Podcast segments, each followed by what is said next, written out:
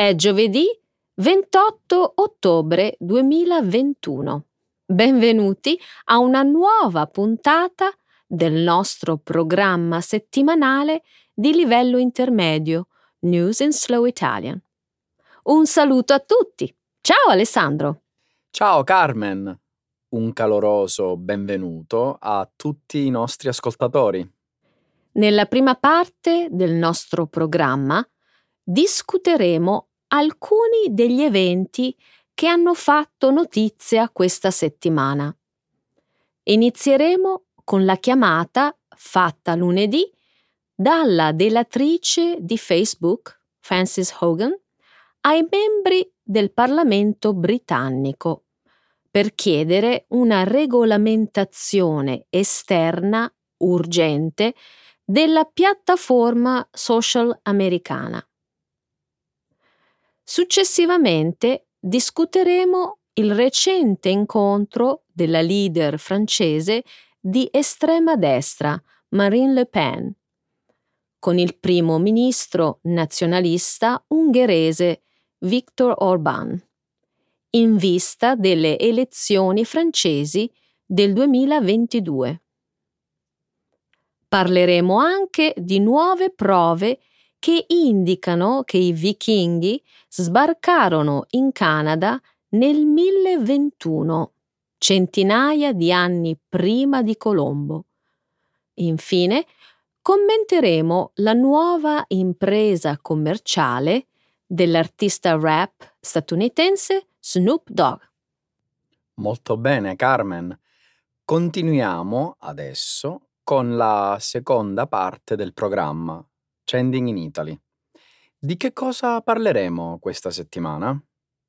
Discuteremo della grande impresa del ciclista italiano Sonny Colbrelli, vincitore di un'incredibile edizione della Parigi-Roubaix, una delle più difficili e affascinanti corse ciclistiche del continente europeo. Poi vi racconteremo di un'innovativa tecnica di restauro messa a punto in Italia che viene utilizzata per rimuovere la patina dalle opere d'arte. Ottimo Carmen, iniziamo. Certo Alessandro, via allo spettacolo. Frances Haugen chiede ai parlamentari britannici di regolare Facebook. Lunedì l'ex dipendente di Facebook Frances Hogan ha testimoniato di fronte a una commissione del Parlamento britannico. Hogan ha chiesto una regolamentazione esterna urgente di Facebook per ridurre il danno arrecato al pubblico. Ha anche insistito sul fatto che l'azienda ha sempre dato la priorità ai propri profitti, trascurando l'impatto che poteva avere sul resto del mondo. Da lunedì 18 testate giornalistiche hanno iniziato a pubblicare i Facebook Files sulla base dei documenti interni fatti trapelare da Hogan. Queste carte spiegano nel dettaglio le ragioni per cui Facebook è diventato un luogo di diffusione della disinformazione sui vaccini, del traffico di esseri umani, degli attacchi di Donald Trump alla democrazia e dell'incitamento alla violenza in molti paesi. Le rivelazioni sottolineano l'urgenza di affrontare a livello globale i problemi inerenti a un'industria tecnologica non regolamentata e molto potente. I documenti mostrano che Facebook sapeva che i propri algoritmi software incentivassero la polarizzazione i discorsi inneggianti all'odio e la disinformazione.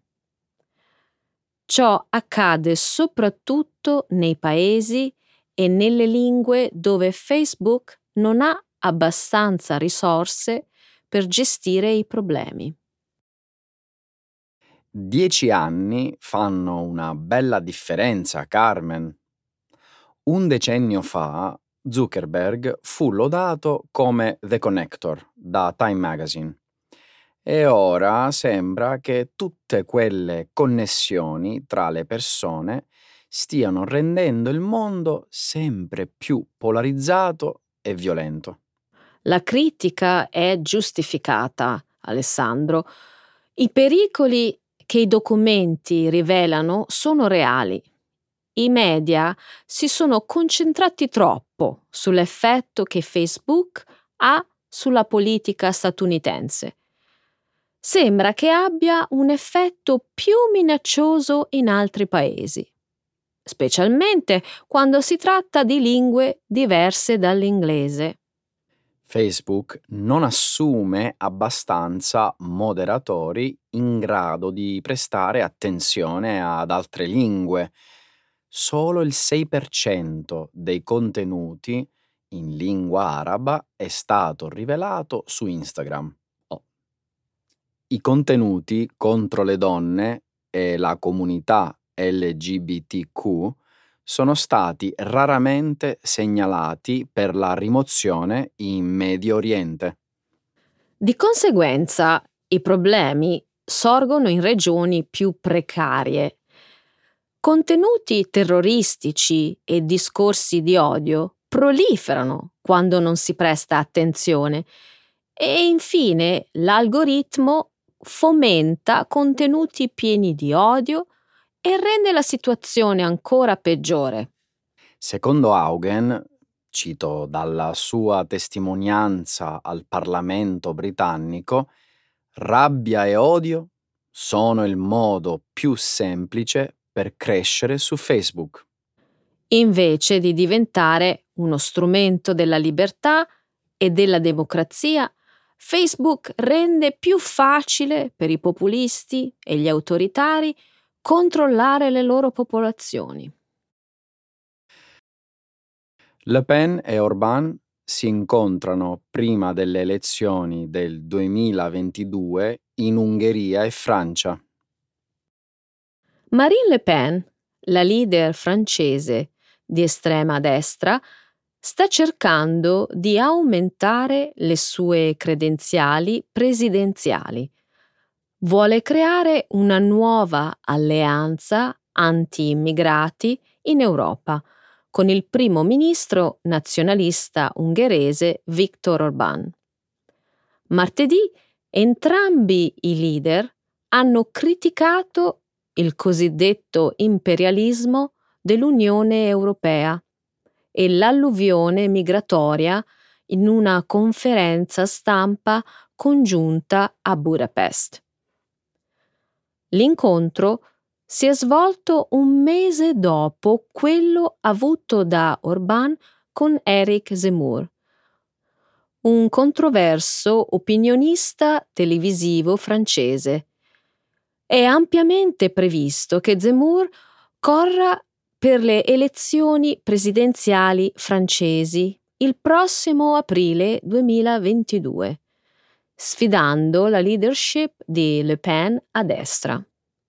Fino a poco tempo fa, Victor Orbán aveva evitato di incontrarsi con Marine Le Pen, ma ora potrebbe sentire il bisogno di ampliare il proprio consenso.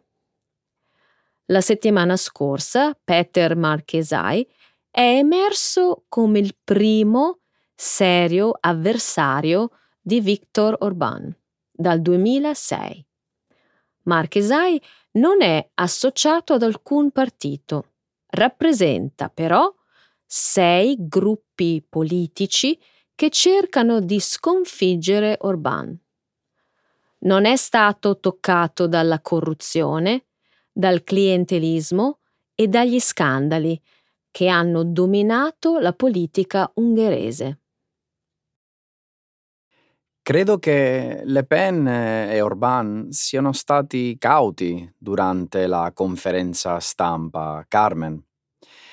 Nonostante i loro disaccordi su una serie di questioni, Orban e Le Pen hanno sminuito le loro differenze.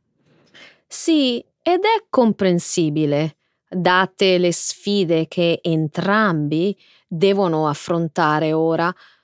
Sulle questioni sociali come l'aborto o i diritti LGBTQ, le posizioni di Le Pen sono più liberali di quelle di Orban.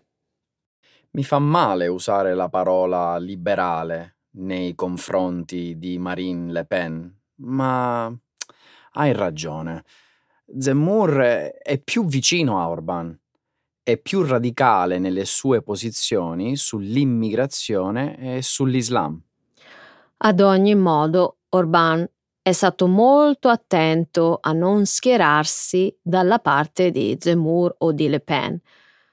Non sorprende che entrambi abbiano criticato l'incapacità dell'Unione Europea di frenare la migrazione e i prezzi dell'energia. Soggetti prevedibili contro cui i populisti possono opporsi. Ma lo sfidante di Orban, Peter Markizai, è un conservatore. Potrebbe attrarre alcuni degli elettori di Orban che non sono felici della sua retorica omofoba e delle sue politiche. Inoltre, Markizai vuole che l'Ungheria si allinei con l'Unione Europea la Nato e gli Stati Uniti, non con la Russia e la Cina. I vichinghi arrivarono in Nord America esattamente mille anni fa, nel 1021. In un nuovo articolo pubblicato il 20 ottobre sulla rivista Nature si indica l'anno esatto in cui i vichinghi arrivarono in Nord America. Attraversarono l'Atlantico nel 1021, esattamente mille anni fa e quasi 500 anni prima di Cristoforo Colombo. I dati provengono da un insediamento in Canada chiamato Lanse-au-Meadow. Un gruppo di scienziati dell'Università di Groningen, nei Paesi Bassi, ha esaminato quattro pezzi di legno recuperati nel sito. Hanno usato il metodo di datazione del radiocarbonio, in grado di identificare negli anelli degli alberi tracce di rare tempeste solari. Una di queste tempeste si è verificata nel 993 d.C. Contando gli anelli di crescita degli alberi tagliati, i ricercatori sono arrivati al 1021. I pezzi di legno, analizzati dai ricercatori, non sono stati utilizzati dai vichinghi per costruire case. Gli anelli degli alberi trovati sono stati analizzati facilmente perché non erano danneggiati.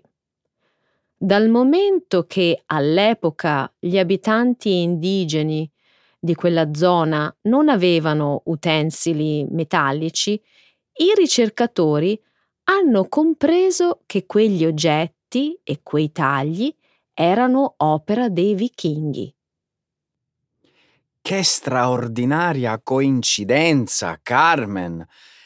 Terminare la ricerca nel 2021 e scoprire che la data che stavano cercando era esattamente mille anni fa.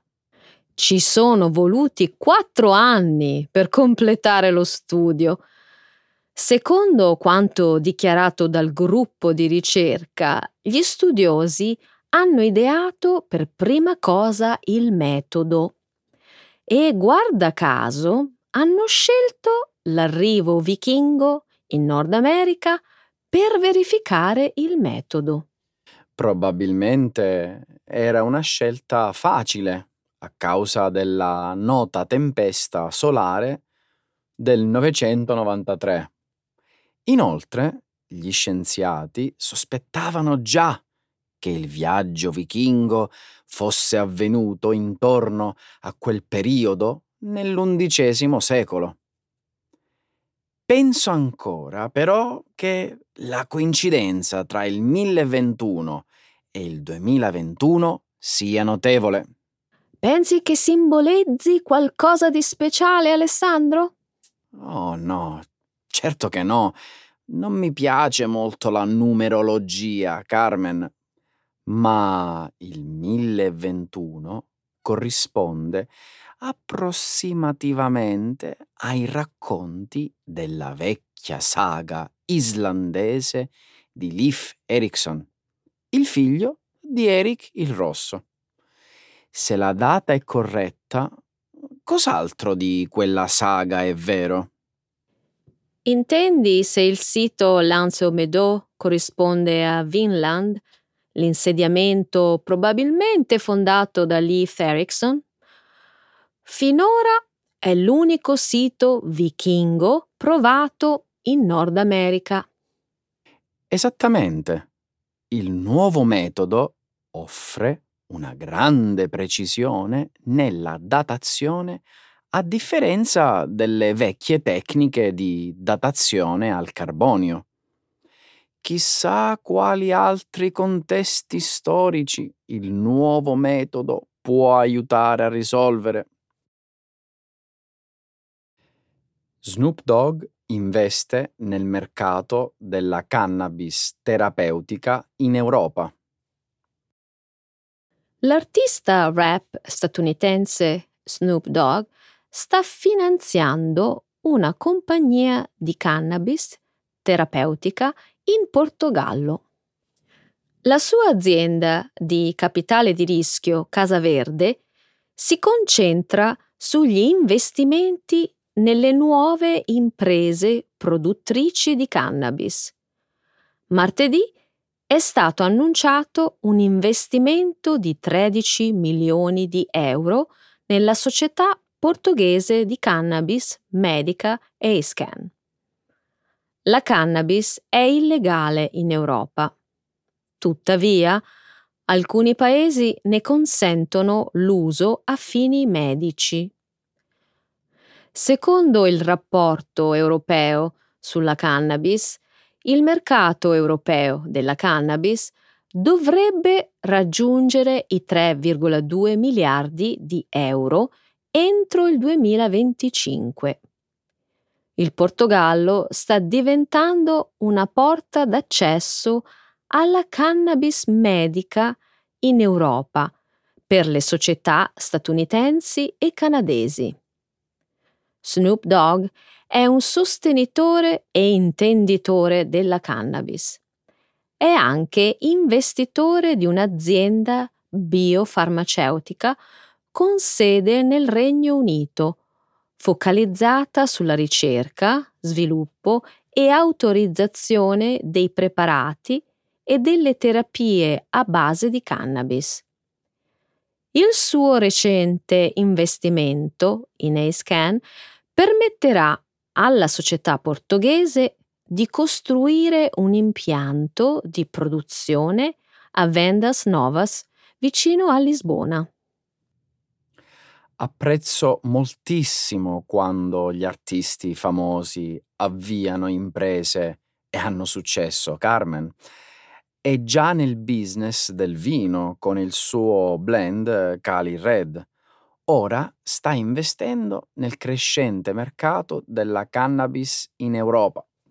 Snoop Dogg è stato una delle prime celebrità a entrare nel business della cannabis lanciò Leaves by Snoop in Colorado nel 2015, dopo che la cannabis era stata legalizzata in tutto lo stato, ricordi?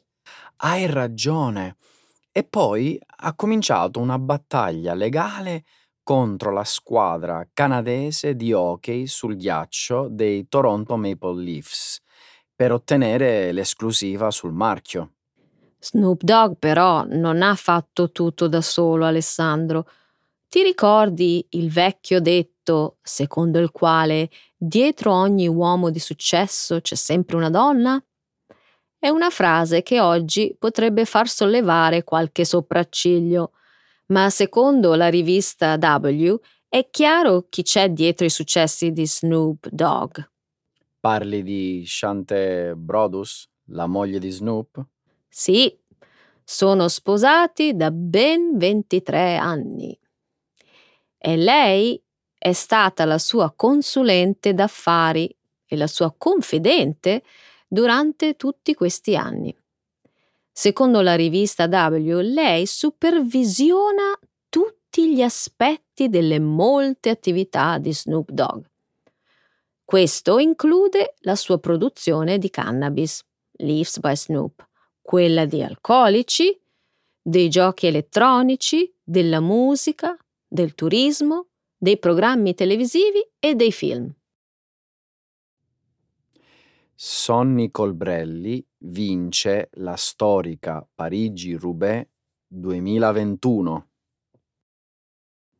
Domenica 3 ottobre l'italiano Sonny Colbrelli ha vinto la celebre corsa ciclistica francese della Parigi-Roubaix, battendo con una volata memorabile il giovane belga Florian Vermeersch e soprattutto il grande favorito di questa edizione, il campione olandese Mathieu Van de Poel. Il ciclista italiano così come gli altri due avversari, ha concluso la gara con il viso e il corpo incrostato di fango, a oltre sei ore dalla partenza e dopo aver percorso in sella alla sua bici più di 250 chilometri. Una volta tagliato il traguardo, Sonny Colbrelli, colmo di emozione, in segno di vittoria, ha sollevato in aria la sua bicicletta e poi si è gettato a terra, piangendo di gioia. Un'esplosione di felicità molto comprensibile. Vincere questa gara è il sogno di tutti i ciclisti, dico bene? Puoi dirlo forte. La Parigi-Roubaix è nata alla fine del 1800 ed è considerata una delle più difficili e affascinanti corse ciclistiche del continente europeo. Per la sua importanza è soprannominata la regina delle classiche. Per la durezza del percorso e delle condizioni atmosferiche a cui sono sottoposti i partecipanti, è invece chiamata l'Inferno del Nord. Infatti, buona parte del percorso è composta da pavè, strade pavimentate con cubi di porfido o ciottoli tondi che rallentano la velocità dei ciclisti sottoponendoli a continui sbalzi, vibrazioni, forature, rotture meccaniche e rovinose cadute. Generalmente la gara si svolge intorno alla metà di aprile. Tuttavia, a causa della pandemia di Covid-19, che ha fatto saltare l'edizione del 2020, quest'anno la Parigi-Roubaix si è svolta eccezionalmente in autunno. E il cambio di stagione ha portato davvero bene al nostro Sonny Colbrelli, che è diventato uno dei pochi italiani ad aver vinto questa competizione, storicamente dominata da belgi e francesi. È vero, l'ultimo italiano a vincerla fu 22 anni fa il corridore Andrea Tafi. Un articolo di Repubblica del 5 ottobre ha raccontato che la stampa belga e francese non ha preso molto bene il risultato, mostrando eccessiva incredulità sul fatto che un esordiente, come Colbrelli, si fosse aggiudicato la gara. Questo non succedeva dagli anni 50. È vero che l'italiano ha vinto alla sua prima partecipazione. Un po' di stupore è comprensibile. Inoltre alcuni giornalisti hanno sollevato sospetti sul fatto che Colbrelli, che ha passato l'intera carriera a correre su strade asfaltate, andasse più forte degli specialisti del pavé. Io dico, ma perché non lo complimentano e basta? Con dispiacere devo sottolineare che non è la prima volta che atleti o artisti italiani subiscono questo trattamento dalla stampa straniera. Può essere. Ti ricordi il caso di Marcel Jacobs, vincitore della medaglia d'oro nei 100 metri piani alle Olimpiadi di Tokyo, sospettato ingiustamente di essere dopato? Oppure quello che ha colpito Damiano, il cantante della band romana dei Maneskin, vincitrice dell'Eurovision Song Contest, accusato senza alcuna prova di far uso di droghe. Sì, ma io non darei molto peso a questo genere di commenti giornalistici che molto spesso vengono guidati, più che da fatti concreti, da banali sensazioni e sentimenti campanilistici. Alla fine la verità e la sportività prevalgono sempre.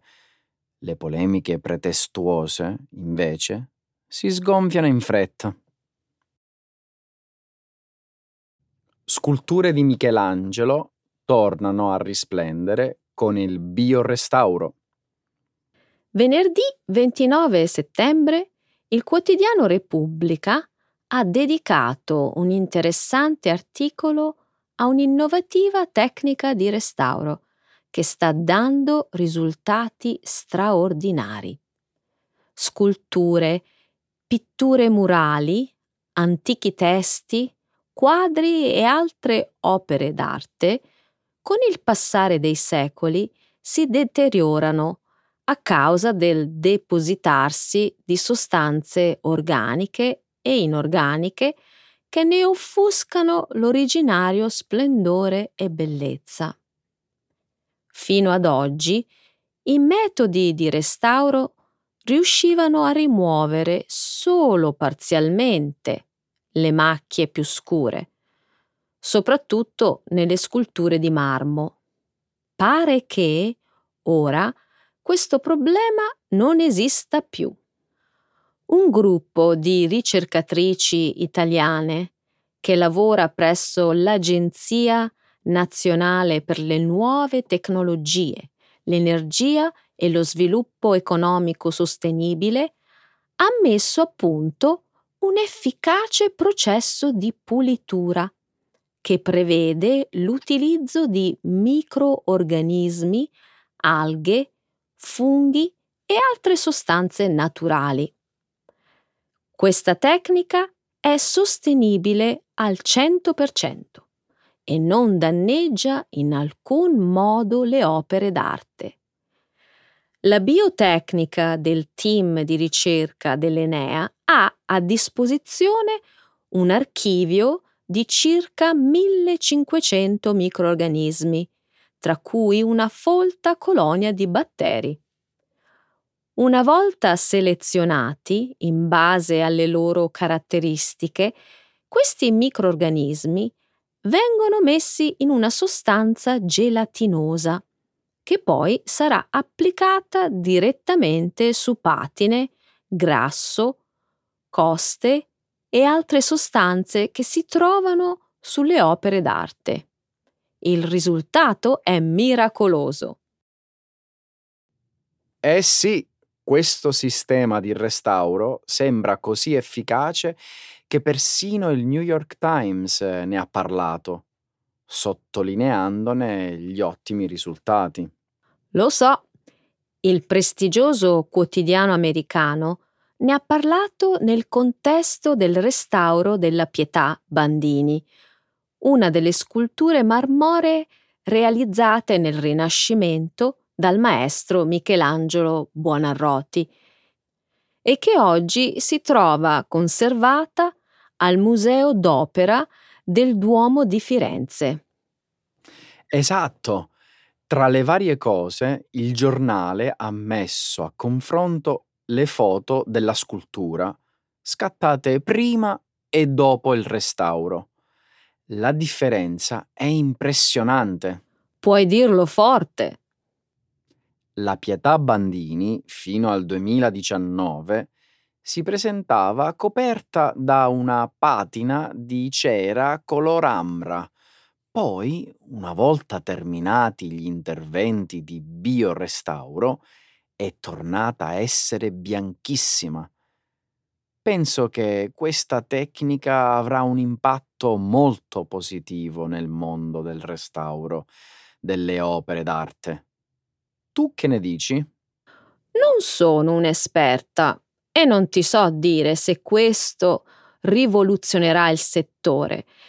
Sull'articolo di Repubblica ho letto che dopo la pubblicazione del pezzo del New York Times, le ricercatrici di Enea sono state sommerse da chiamate, soprattutto dall'estero.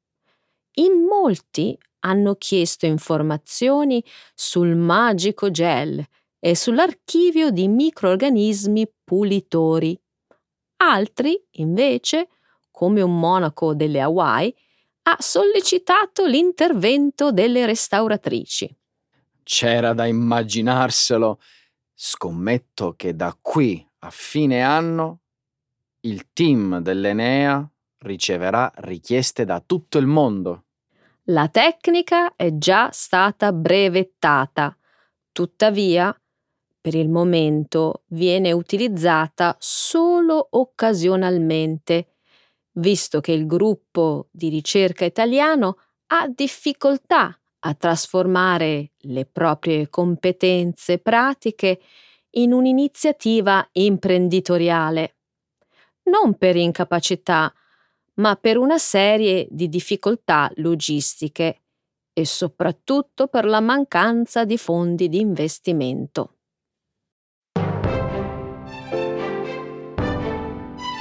Ciao a tutti e grazie dell'ascolto.